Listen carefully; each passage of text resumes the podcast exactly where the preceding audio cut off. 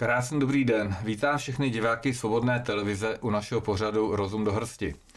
Nově používáme jako název hlavní domény Svobodná televize info a zkrácená adresa S V T V info samozřejmě funguje i nadále v rámci přesměrování. Sledovat nás můžete na platformách Odyssey, YouTube, Spotify a Apple Podcast.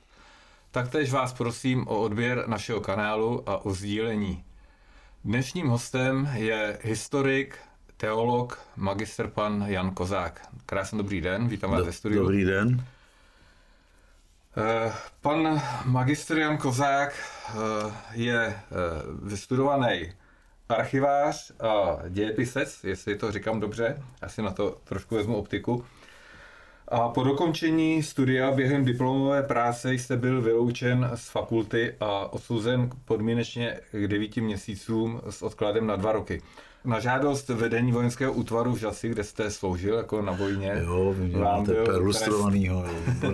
Na základě žádosti vlastně toho vedení vojenského útvaru vám byl přeměněn na nepodmíněný. Tehda prostě byl po té okupaci, že no, potom v šedesátém osmém roce, tak to bylo takhle nastavený, ta normalizace, no a tam šlo konkrétně o to, že já už jsem vlastně měl uzavřený pátý ročník, pracoval jsem na diplomové práci a e,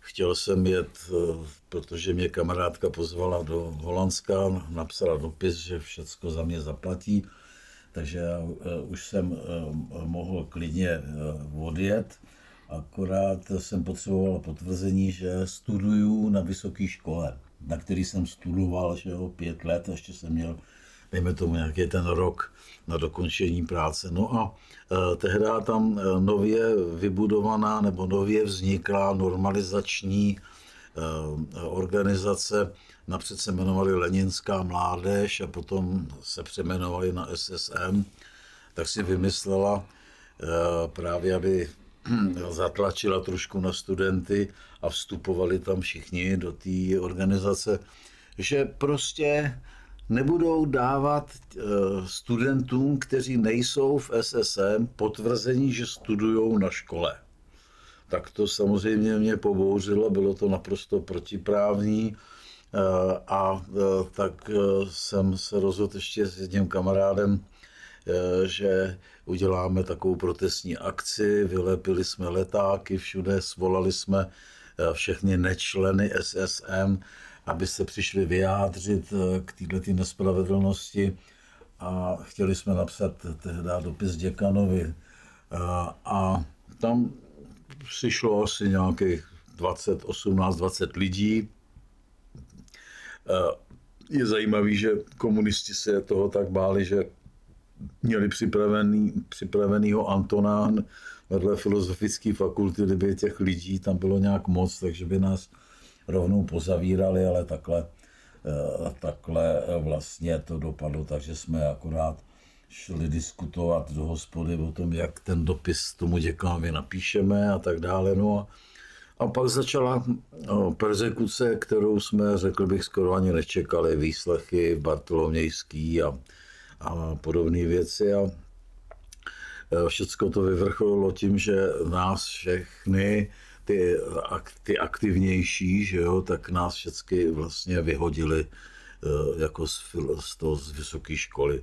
Pro mě to mělo ještě navíc ten dopad, že jsem měl už za sebou tu dvouletou nebo tu, tu službu u v armádě, takže uh, už jsem měl nastoupit jenom na rok, že jo, jako, jako nějaký ten pod, podporučík a uh, takže jsem byl, to mě bylo smazáno a šel jsem uh, na, sloužit na dva roky jako vojín uh, k útvaru. No a protože jsem měl tehda uh, papíry úplně katastrofální, já jsem viděl tu složku, že jo, tam bylo Na, na obálce takový dvěma písměnama napsáno červeně akce proti S S M a tři vykřičníky, tak bylo jasný, jak se budou ke mně teda všichni ty kontráši a, a tyhle ty tyhle ty lampasáci, jak se na mě budou koukat. Takže to netrvalo dlouho a hromadil se hříšek za hříškem a nakonec to dopadlo tak, že poté, co jsem byl odsouzený podmíněně, tak mě to nakonec na žádost toho útvaru v Žatci, tak mě to proměnili na tvrdo. No. Jak jste zmínil tlaky, které byly vytvářeny na studenty, mě to připomíná i dnešní dobu. Ano, je to velmi správně. Velmi smutný. Je, naštěstí je dost studentů, kteří mají tu odvahu a vystupují různě na veřejnosti. Jsou i takoví učitelé, docenti, je jich málo a mezi ně patří i pan docent Ševčík, na kterého je teďka vyvíjen tak, jak na čarodějnice. Ona na čarodějnice. Mě na tom zaráží vlastně, že ta doba se zase opakuje, že jsou to ta, ta doba, která je dneska, dá se to připomenout ke třicátým letem, k padesátým letem. Je možné, aby vůbec takhle bylo těm studentům vymej, vymejvaný mozky, aby se přepisovala historie? Je to běžný chod historicky? Jo, tak to je správná otázka.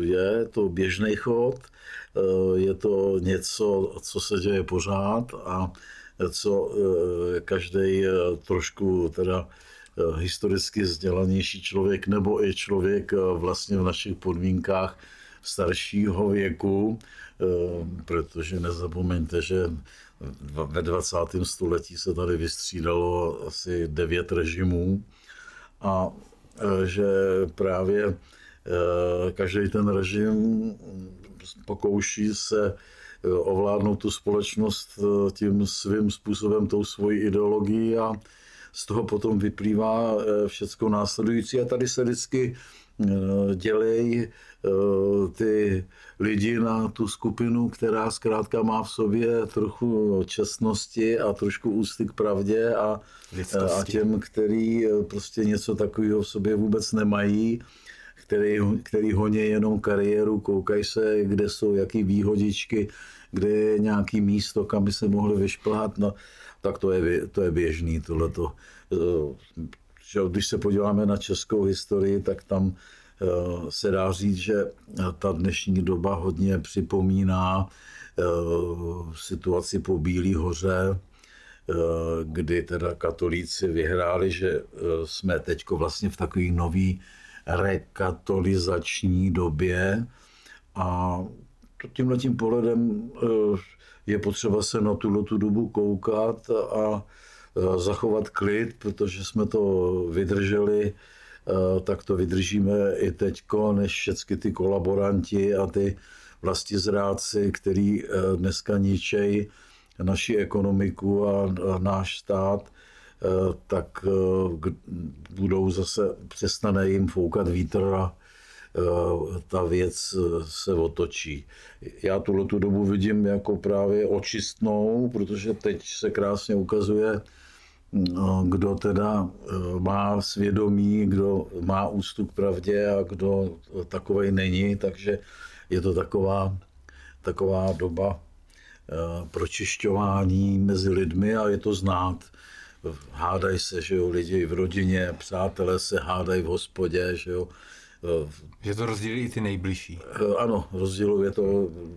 To znám velice hodně příběhů o tom, že manželka je pravdoláskařka a manžel ne, nebo obráceně, že jo, tak to potom hapruje, nebo i s dětma, který jsou vychovaný pod havlistickým školstvím, že jo, já to znám i jako otec z vlastní rodiny, tak mají tendenci právě navedený tě, těma pravdoláskařskýma myšlenkama koukat se na, na svět a na politiku právě těma, těma americkýma, dejme tomu, nebo anglosaskýma očima a, a to potom dělá neplechu i v rodině. A poučovat vás tu zkušenou generaci. Tak to naštěstí, jako to naštěstí, ty jako tendence, ale ty u těch tendence, mladých, možná kdyby byl nějaký inženýr, strojař nebo chemická technologie nebo podobně, tak by měli ty tendence, ale vzhledem k tomu, že jsem vzdělaný právě v těch humanitních oborech, tak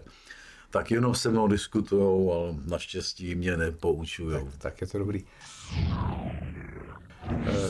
Už myslíte z toho historického hlediska, bylo to, byl to vždycky vnitrostátní politický boj u toho studentstva, anebo do toho zasahovali zase nějaký mezinárodní organizace nebo nějaký vlivy jiných států? Jako se tomu třeba děje teď Česká spořitelná, která sice ve svém názvu má Česká spořitelná, ale vlastně je to Erste Bank rakouská, mám takový dojem, jestli se nemýlím. A ta teďka vlastně vyhrožuje vysokým školám, že je přestane financovat, pokud podpoří pana Miroslava Ševčíka v jeho činnosti dál, že jo. Takže tam už ono asi těch aktivit proti panu Ševčíkovi bude daleko víc, ale to je jedna z těch nejmarkantnějších, kterou jsme teda ve včerejším pořadu taky zmínili. Je tomu i tak historicky, že to byly vždycky nějaký mezinárodní organizace nebo nějaký vlády, které tlačily na tu naší politickou scénu, aby ty studenty přetvářela k obrazu svému? No tak samo sebou, že svět je kontinuální, že jo, a nejsme v rámci těch hranic nějak izolováni, takže je to vždycky nějaký proud společenský, který se projevuje mediálně, mocensky, že jo, politicky, a že studenti tím pádem jako taková vždycky trošku radikální nebo taková aktivistická skupina společenská, tak často hráli jako významnou roli tady při nějakých těch bouřích politických, ale ohledně toho pana Ševčíka, co jsem teda četl, tak valná většina studentů stojí za ním, takže si myslím, že ať to Erste Bank zkusí, nebo ať to zkusej jakýkoliv tyhle ty politický prospěcháři, tak si myslím, že se jenom se zlou potážou, protože si udělají jenom víc nepřátel mezi mladejma a t, uh, ukážou se, jaký jsou, jestli pravý podobě. Hmm. To je právě výhoda tý jako už uh, takový veřejný války nebo rozhoření prostě toho sporu, že je vidět, a to je právě dobře, že se to dneska děje, uh, protože když je to jenom latentní, protože ta válka uh, ideová uh, je v podstatě věčná.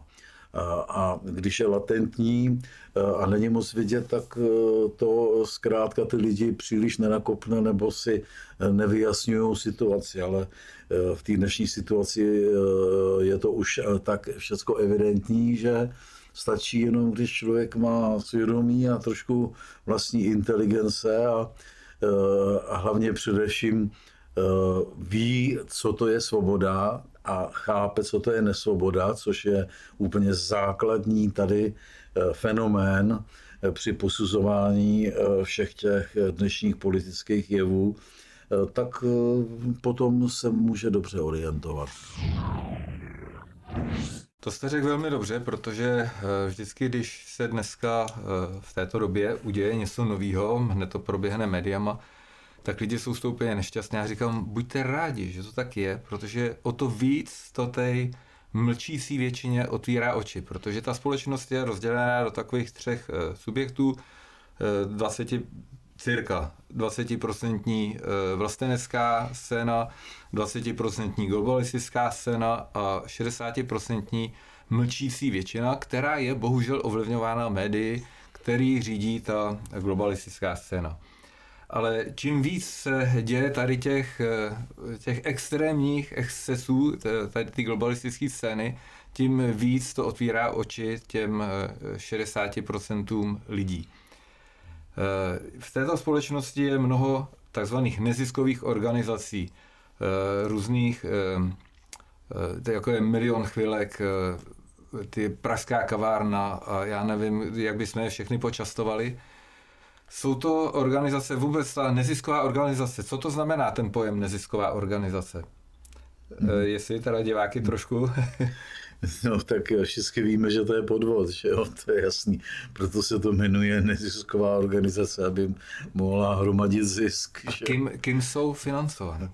No tak tady je potřeba říct, že tohleto je takovej šikovný prostředek, který se vyvinul na západě a funguje tam už poměrně dost dlouho, kdy se prostě pochopili, pochopilo u těch kolonizátorů, že jo, to bychom si museli trošku něco říct o tom, co vlastně ten západ je, ale že nemá cenu dělat takový nesmysly jako Adolf Hitler, že to je příliš vokatý vstoupit někam vyloženě agresivně s armádou a že je daleko lepší, když se bude korumpovat a když se podplatí lidi dost hloupoučky na to, aby za peníze škodili vlastní zemi a vlastním lidem.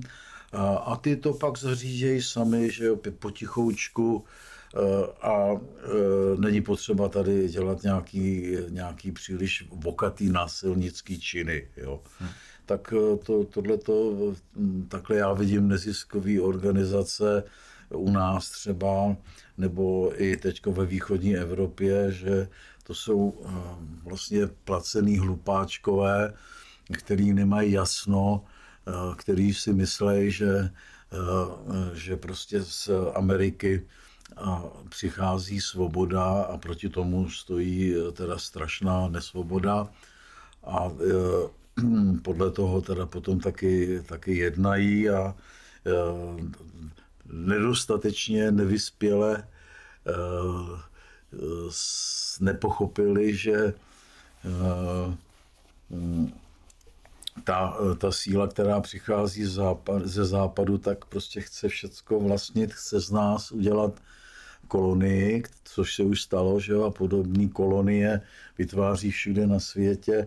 A to jenom z důvodu zisku, kdy se používá slovo demokracie a svoboda právě velmi lstivým způsobem ve prospěch toho okupanta nebo toho kolonizátora a na to slyší spousta hlupáčků a pomáhají jim, takže to potom dopadá jako u nás, že jo, kde nám vlastně už nic nepatří, kdy vlastně nemáme ani vlastní průmysl, nemáme vlastní zemědělství, jsme naprosto závislí, tak jak to hezky popsala paní docentka Švihlíková v, tom, v té knize, jak jsme se stali kolonií, tak tohle to si uvědomí jenom člověk, který rozumí tomu, že největší štěstí, jaký může člověka a národ v životě potkat, je samostatnost a vlastní rozhodování o svém osudu.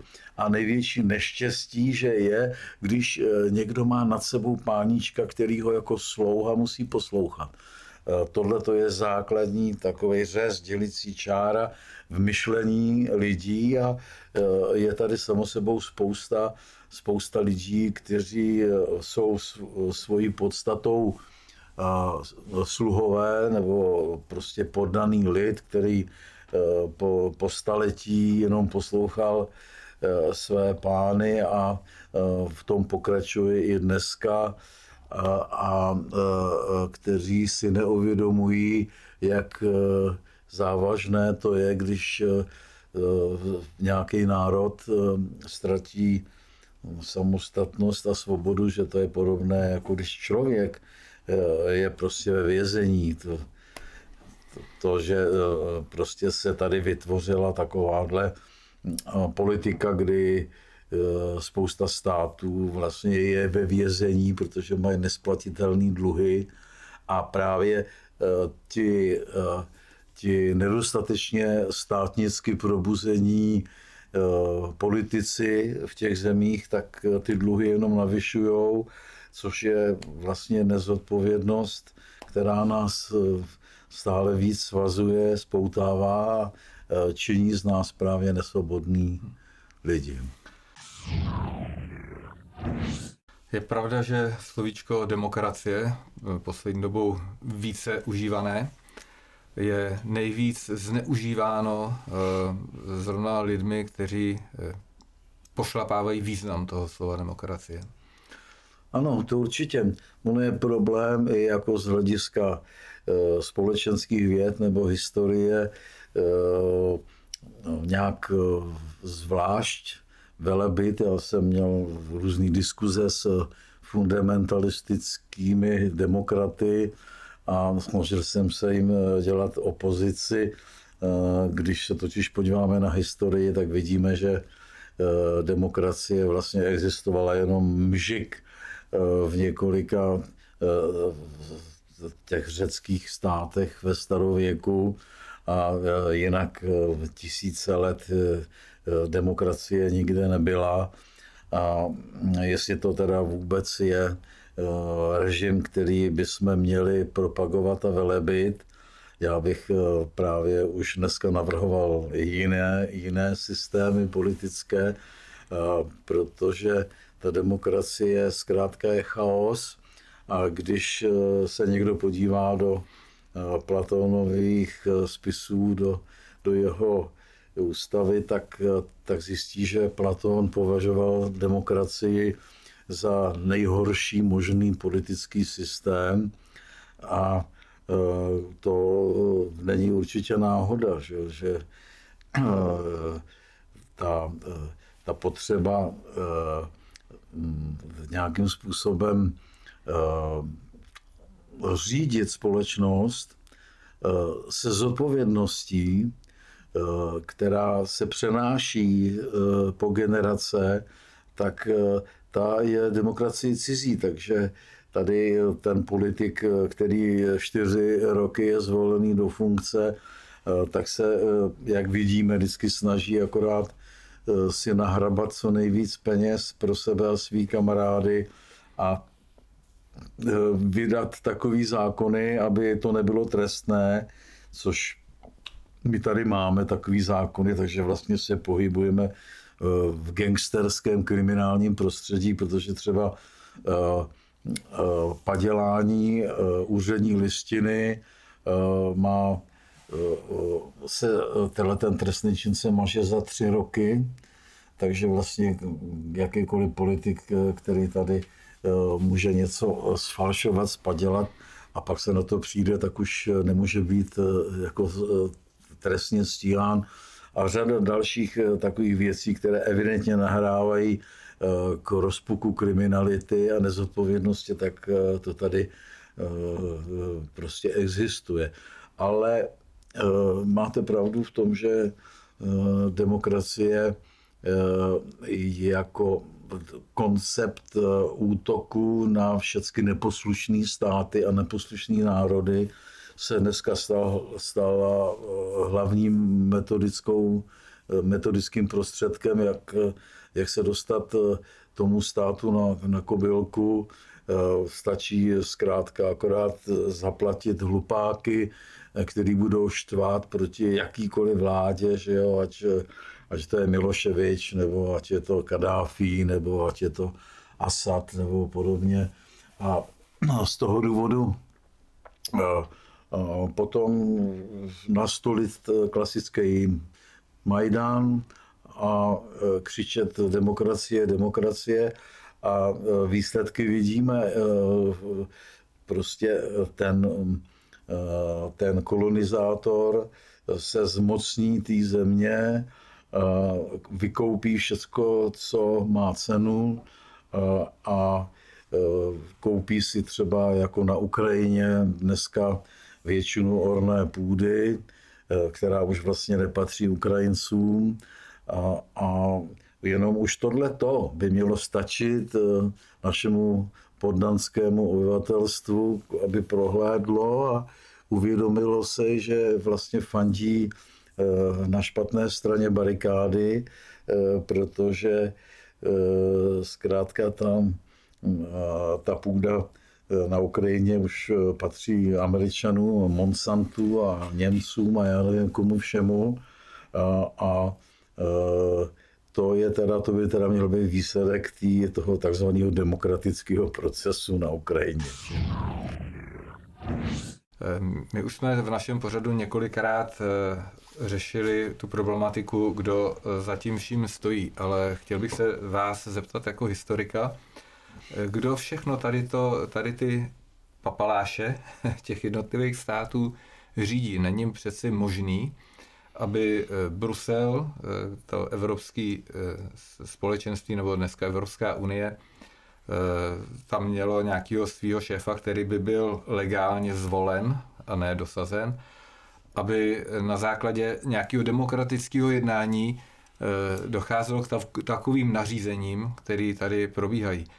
Kdo za tím stojí, co je to za lidi, jakého jsou vyznání, proč to dělají, za jakým účelem a tak dále a tak dále. Jo. Tak to je velmi kvalitní otázka, která sama o sobě by stála za celou přednášku. Tomuhle právě, to je moje parketa, tomu já se právě hodně věnuju. Když jsem se zajímal o právě dějiny náboženství a o podstatu těch ideologií, která které z těch náboženských směrů vlastně pochází, které je řídí.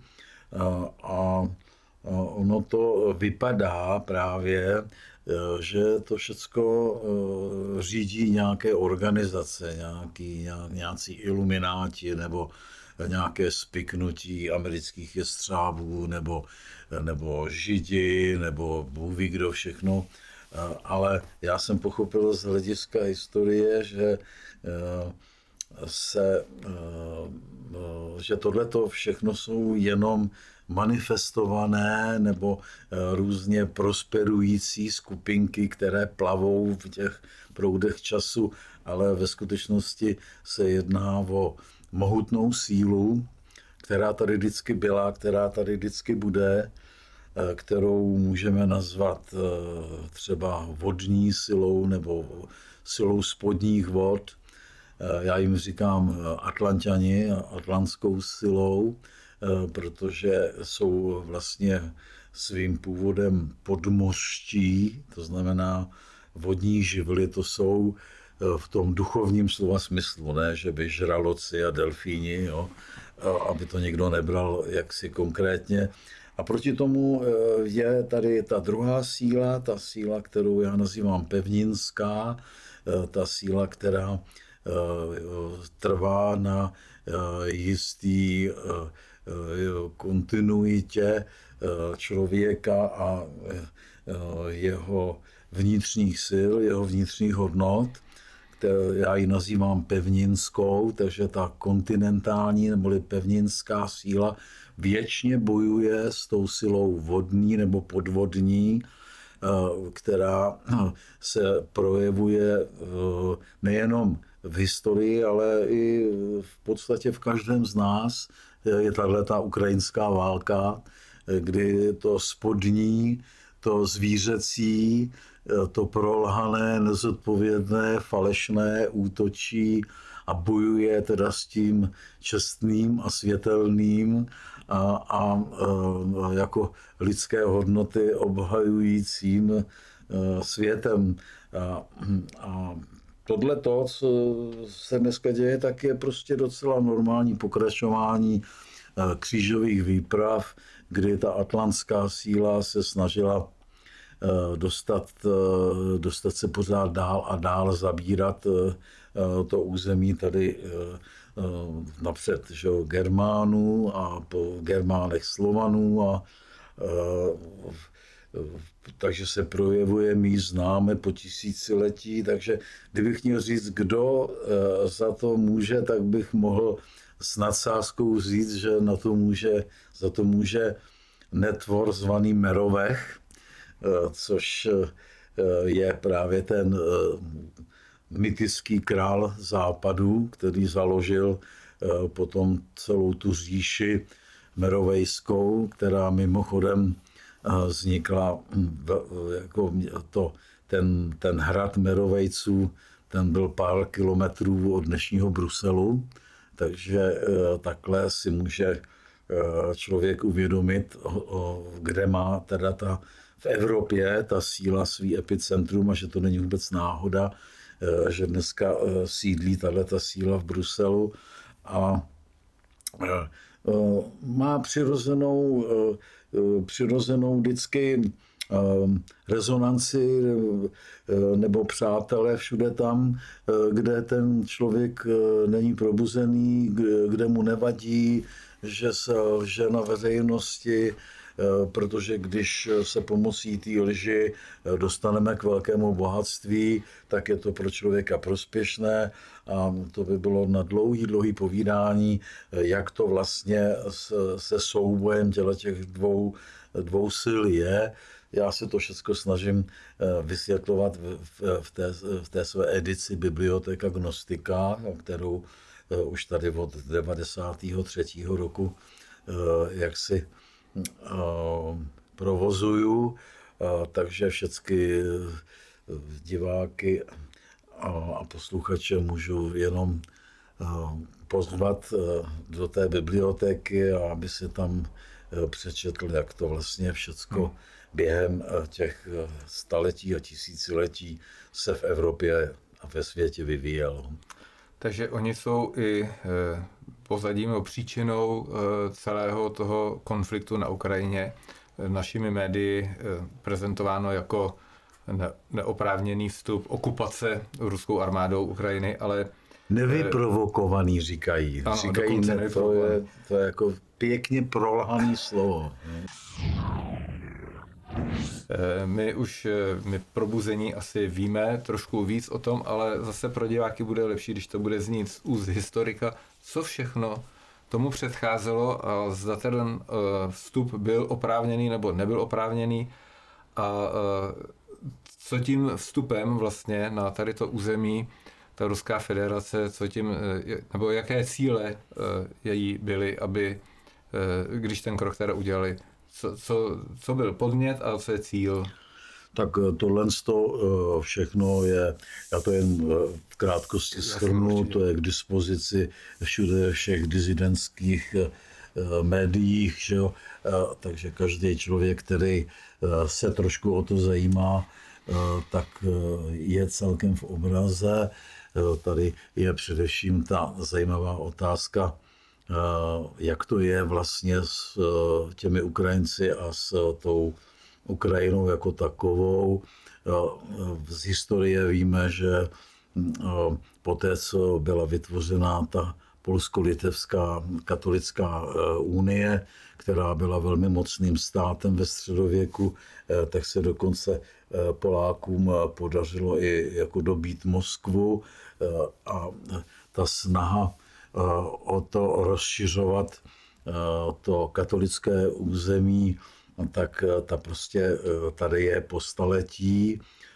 Výsledkem tady tohoto procesu právě bylo i pokatoličtění toho západoukrajinského obyvatelstva, protože byli po několik staletí právě pod těmi katolickými páníčky. A to má vliv i na dnešní, dnešní tu politickou situaci na Ukrajině. A ten samotný proces teda je takový výborný článek o, na Zvědavci, jestli, jestli taky někdy se díváte na Láďu Stvoru.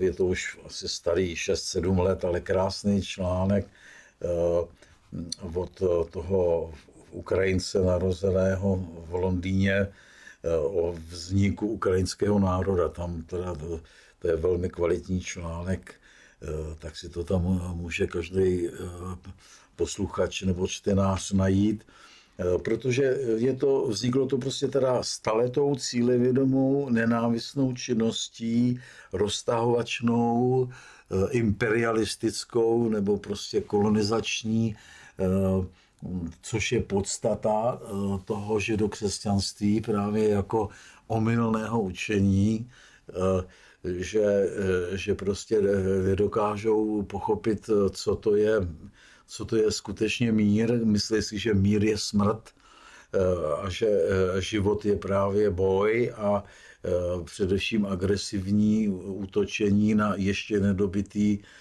území na naší planetě.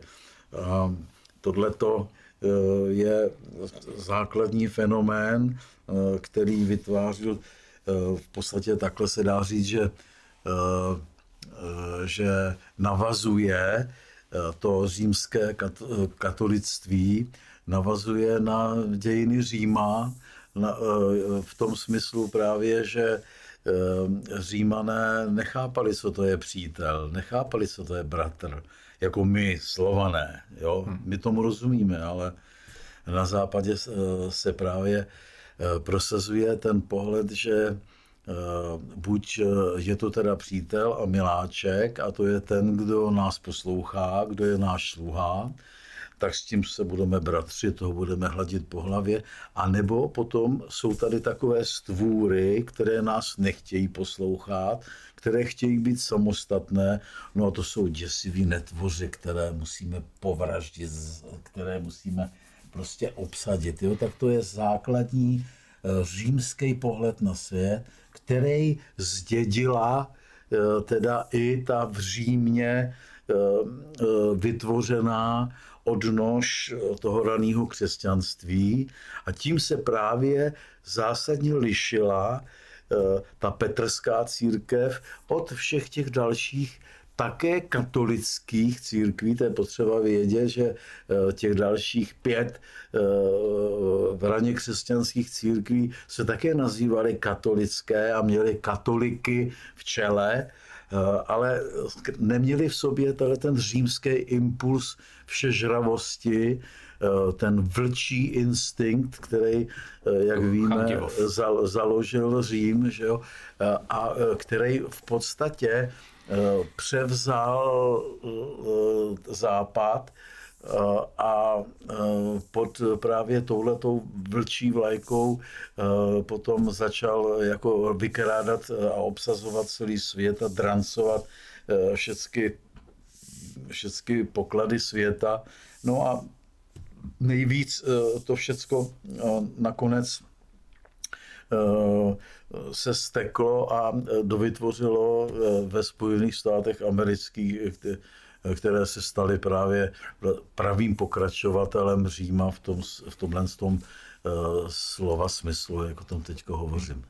Tak, takže tímhle tím pohledem, když se koukáme na tu Ukrajinu, tak, tak je úplně jasné, co se tam stalo, že tady já znám i lidi, kteří už od devadesátých let tajně jezdili do Běloruska a na Ukrajinu dodávat peníze, podporovat jakoukoliv opozici proti Lukašenkovi, že, který se jinak než diktátor nenazývá.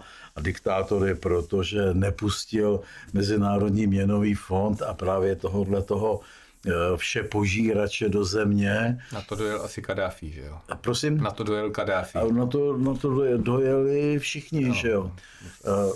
Na to, a akorát je potřeba tady vidět, že, že prostě ta, ta historická dispozice byla opravdu taková, že vzhledem k tomu, že ten západ Ukrajiny je, je jako po, pokatoličtěný, tam dokonce vzniklo, nevím, jestli dobře to víte, tam vznikla dokonce velmi rafinovaná církev, která se jmenuje řecko-katolická, jo.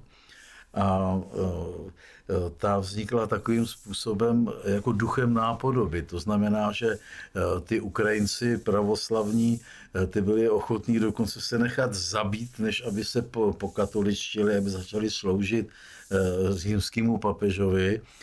Tak chytrá hlava vymyslela takovou věc, že vytvořila novou okupační církev, která naprosto ve všem byla totožná s pravoslavím, i vnitřky kostelů, i v obřady, všecko, ale s tím, že vlastně hlava této řecko-katolické církve je takovej náš Fiala, nebo takovej prostě člověk, kolaborant, který podepsal, že bude poslušně sloužit a poslouchat římského papeže. Jo? Tak tohleto je takový nádherný, metodický pohled na to, jak se vlastně vytváří ta kolonie, jakým způsobem se dokážou jako podvazovat a podmaňovat cizí, cizí státy. Souvisí to nějak taky s fašizací a s, s nacifikací Ukrajiny? To je, to je slovo do pranice tohle, protože já tam vidím, že, že to je velmi schaotizovaná země. Tam největší problém, to si řekněme rovnou, je ten, že Ukrajina nikdy neměla svoje vlastní království, nikdy nebyla samostatným státem.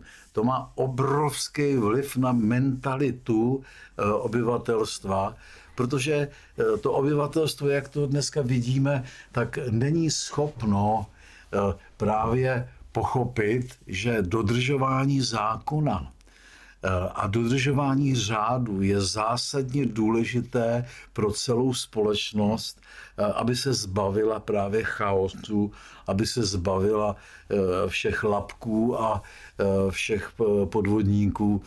Aspoň se o to teda minimálně snažila, že jo, oni ty podvodníci se hlínou vždycky. No a tohoto právě Ukrajinci nemají, to je jejich jako největší mínus.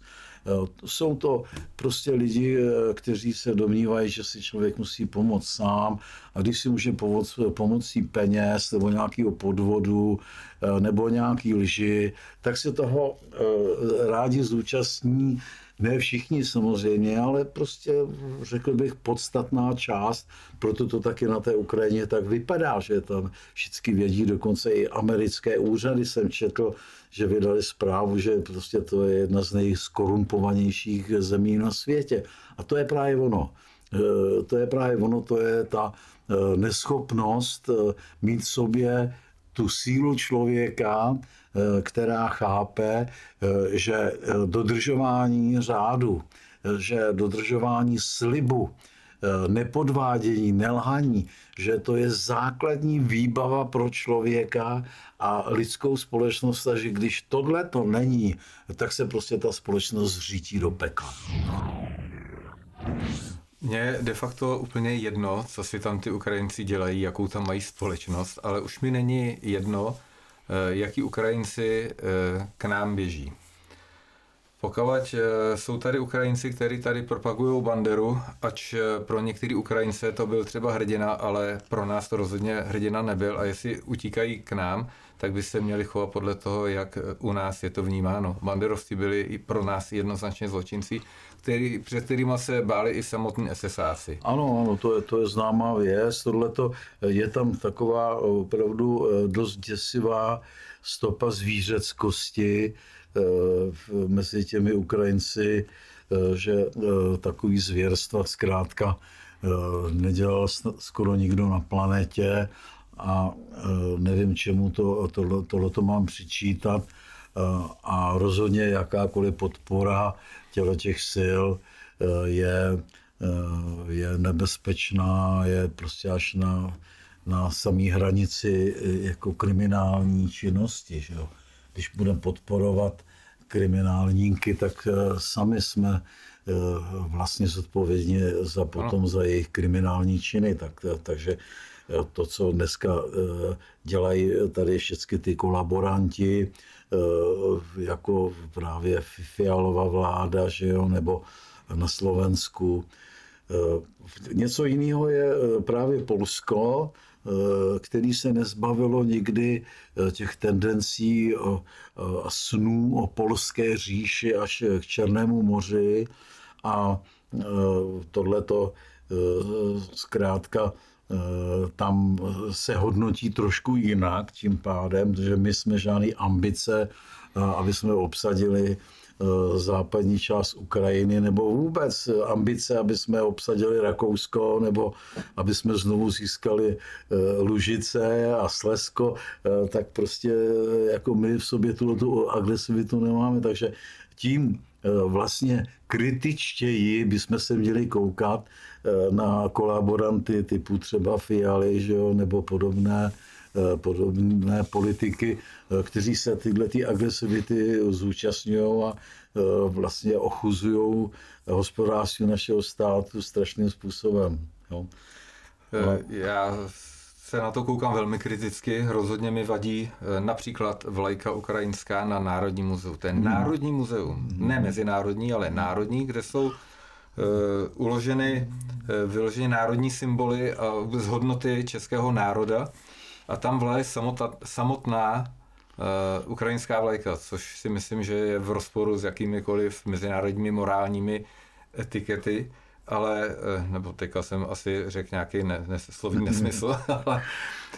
Uh, Radši jenom český slova, a ne moc ty mezinárodní. Já si myslím, že lidi budou vědět, o čem mluvím, když jsem asi to trošku spackal.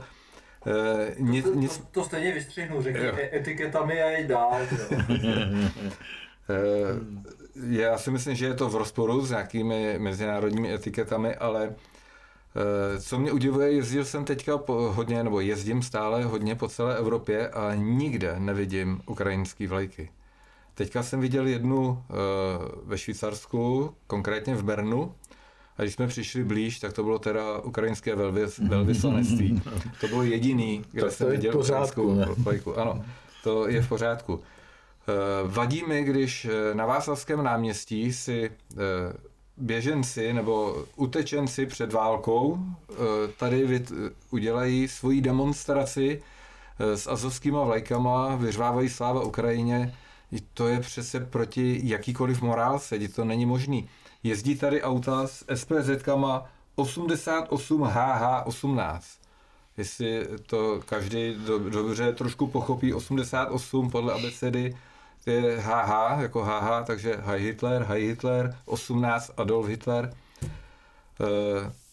Děť, za, za to byl před několika lety souzen nějaký Jiří Kindl, který za záhadných okolností uhořel ve věznici, jenom za to, že měl na sobě tričko Rudolfa Hesse při norymberského procesu, to, nebo před norymberským tribunálem. A tady, tady ty auta a tyto lidé z Ukrajiny tady to všechno propagujou a nic se jim neděje. Tady jsou vyloženě dva metry. Jak, jak je to možné, že, že je nechají a ještě česká policie, nebo já si myslím, že ty policajti, kteří jsou na místě, kteří zasahují, jdou, možná konají i proti své vůli, ale je jim to nařízeno. A potom zasahují proti lidem, který, je, který nějakým způsobem vyjádří svůj nesouhlas s tím. No tak to je ten proces, o kterým se tady teď bavíme, že jo, to znamená, je tady spousta placených neziskovek politického typu, je tady spousta lidí, kteří si myslí, že prostě americký pohled na svět je správný pohled na svět. Je tady spousta lidí, kteří se domnívají, že prostě by, by jsme se měli stát dalším státem Spojených států amerických, jezdí do Ameriky a opičí se po Americe se vším všudy. Takže tam potom, když je to ještě podpor, podpořeno tou, tím rokem šedesát osm, kdy opravdu to byla velká chyba toho sovětského vedení, že, že prostě souhlasila na nářky těch polských a východoněmeckých komunistů, že se bojí, že se socialismus s lidskou tváří rozšíří i do Polska a do, do Německa východního, takže sem přijeli s tou armádou, protože to mocně, mocně ovlivnilo moji generaci a generaci lidí podobného stáří, který to zažili v nějaký už dospělo, dospělosti. A, a já jenom tady k tomu poznamenám právě, protože můžu, protože můj odpor proti normalizaci mě vlastně e, jako poznamenal celoživotně, protože jsem byl e, jaksi vyloučený z mainstreamu a e, byl jsem e, jako mimo tu společnost, což se, což se teda ukázalo nakonec jako velká výhoda. Protože kdybych jsem byl zaměstnanec nějakého historického ústavu nebo filozofického ústavu, tak bych rozhodně nemohl psát a říkat to, co teď tady s váma naprosto svobodně probírám, protože zatím, když jsem se musel takhle trošku klepat, co ten šéf tomu řekne, jestli náhodou mě nevyhodí, že jo? Jako, jako pan docent Ševčík taky, že jo? Nic zvlášť nějakého divokého neříká a už mu taky hrozí vyhazov, že to je prostě ta otročina, no. Takže chci říct, že je doslova hrozný e, pro e, mě jako e, v mém životě, e, že e, si začínám uvědomovat, že to, co dělají současné kolaborantské vlády e, s tímhletím naším hospodářstvím a s naším státem, tak vlastně plně napl, e, tak naplňuje ty hrozby a obavy těch lidí toho fundamentalistického komunismu, myslím Bělaka, Koldra, Indru, kteří právě tímhle s tím vyhrožovali. Jo? A tak, takže vlastně se dneska ukazuje k mý hrůze, jo? Nebo k mému probuzení, že, že prostě ne Dubček a, a, a podobní lidé, ale vlastně e, ti lidé, co obhajovali socialismus a báli se, že tady dojde prostě k převratu, kde právě začnou vládnout tyhle ty atlantské síly se vším, co to znamená, e, takže měli víc pravdu. Hmm. Ještě bych se vás chtěl zeptat, historicky, když se podíváte zpátky a dneska vidíte tu dobu, jaká je, ta dvacetiprocentní síla, ta vlastenecká, různý politické strany, hnutí, uskupení, jakou mají šanci, anebo co byste jim poradil, co mají udělat, aby se, aby se mohlo něco změnit, aby se dostali do parlamentu a aby mohli působit na tu jistou sto osm, kterou dneska má ta pětikolka. Co byste jim mohl poradit do budoucna? No tak všichni raději, že bychom se měli spojit, že jo, my, kteří máme pocit, že tady ten náš stát a náš národ je v ohrožení, což skutečně je. To si lidé bez historických souvislostí a vědomostí vůbec neuvědomujou, že docela klidně můžeme skončit jako polabští Slované, protože ta síla, kdyby ta síla přestala vůbec působit, která je v souvislosti dokonce právě s existencí velkého Ruska. Já se obávám, že kdyby nebylo velký Rusko, kdyby tam byla nějaká velká Tartárie, nebo byli tam Číňani, nebo, nebo co, takže bychom pravděpodobně vůbec ani už neexistovali. Jo? Takže z toho důvodu je potřeba vnímat taky tu ukrajinskou válku v těchto těch, v těchto těch dimenzích. A dneska je to tak, že mládež, která chce trošičku někde být skutečně aktivní a vydělávat, tak už mluví víc anglicky než česky. Tím by podle mě ani moc nevadilo, kdyby se ta čeština zrušila. A kdyby jsme všichni přešli na tu angličtinu, bylo by to jednodušší, praktičtější, že jo. Ta angličtina je úplně primitivní jazyk.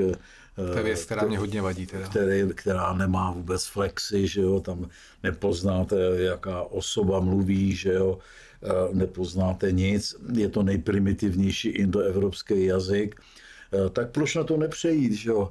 A, ale Tady je potřeba vzdělání, čili jako já to vidím, právě proto jsem založil biblioteku Gnostiku a vidím v džňáně, že jak se to řekne sanskrtem, tak vidím právě v tom rozkřesávání světla, poznání a chápání, co to je jako pravda, vůbec jako největší meč a zbraň, protože všechno to pochází z nevědomosti, z neprobuzenosti. Takže probouzet, probouzet, probouzet, komunikovat, komu, komunikovat, ukazovat. Ale ono je to v podstatě tak, jak říkám vám teďko dost často, že ten program nám sama ta vodní síla vytvoří. My můžeme jenom si zapisovat, sledovat a oni sami nám to napíšou. Tady ne, nepotřebujeme my nic programovat nebo vymýšlet, protože to, jakým způsobem oni dělají chybu za chybou, nebo jakým způsobem slouhovitě poslouchají něco, co nám vůbec není ku prospěchu, tak vlastně sami pomáhají vytvářet to, co bude v budoucnosti, jako tady zase za režim. Tak to bylo trošku poselství pro lid, ale vy jste byl taky politicky činný, ač nejste teda žádným straníkem, ale vy jste kandidoval v některých volbách. No, no, no. Pomáhám jednak národní demokracii Adamovi Bartošovi, kterého považuji za přítele svého mladého, a taky paní Vítové v Alianci národních sil. Oni se teď taky sdružili a jak je vidět, tak, tak pořád bych řekl, že těch vlastenců je, je hodně málo, takže budeme přát panu Fialovi a podobným kolaborantům, aby dál pokračovali ve své skázonosné práci, tak, aby to konečně dopadlo na, na ty masy spících lidí, kteří potom tím třeskem probuzení najednou si uvědomí, že je dobré trošku bránit tu naší zem a tu naší, jako toužit po naší svobodě, že by to právě mohlo přispět k nějaké, k nějaké změně, protože zatím je vidět, tak, tak tohleto proto příliš, příliš nefunguje. No. Ta, jak jsem řekl, zásadně důležité je, jestli člověk sobě má pud svobody nebo nemá. A je spousta lidí, kteří ten pud svobody vůbec nemají. Ba dokonce jsou lidi, znáte je určitě ze svého života taky, kteří vám řeknou, že jsou spokojení, že nemusí o něčem rozhodovat. To třeba s jedním konkrétním řidičem se pamatuju, jak mě to udivilo. Mě někam vez jako závozník a říkal, hele, ráno mě řeknou na dispeč, dispečeři, kam mám jet, co mám složit, kde tam mám být, kdy se mám vrátit. No, já jsem spokojený. Já ráno poslechnu rozkazy a, a potom jedu, jo. Tak, tady ty lidi nežijou, ale přežívají. Takže prostě oni jsou spokojení no. s tímhle s tím uh, uh, údělem. Tak pokud takhle přistupuje člověk k životu, uh, tak uh, je potom samo sebou těžký uh, někoho uh, jako pobízet k něčemu, co mu připadá uh, nebezpečný nebo kariéru ohrožující nebo uh, já nevím, něco takového. Jo? Tak, Takže zatím je nás velmi málo, ale protože tenhle ten konflikt my jsme už zažili mnohokrát, my už ho známe, že jo, takže si myslím, že to bude mít progresivní, stále se zvětšující jako rozvoj. Já bych si dovolil na závěr použít citát z jedné krásné české pohádky, jako vzkaz těm kolaborantům typu Fiala, Rakušan, Černochová a podobně. Ať už peklo bylo nebo nebylo, vymyšleno bylo dobře. Když se kolem sebe rozhlédneme, vidíme, že ještě dneska spoustě lidem peklo chybí. To víte, nikdy nedělá dobře, když si někdo může myslet, že zlo zůstane nepotrestáno. To je z pohádky, jinými slovy, karma je zdarma, ona si vás za rybáky najde sama. Takže já vám děkuji za návštěvu, budu se těšit zase někdy příště. Myslím si, že budete hostem i kolegyně, která uvádí pořad Klenoty života, takže ať se diváci těší i na tento pořad. Já vám děkuji moc krát, jak vám divákům, vám tady ve studiu. Ano, na viděnou.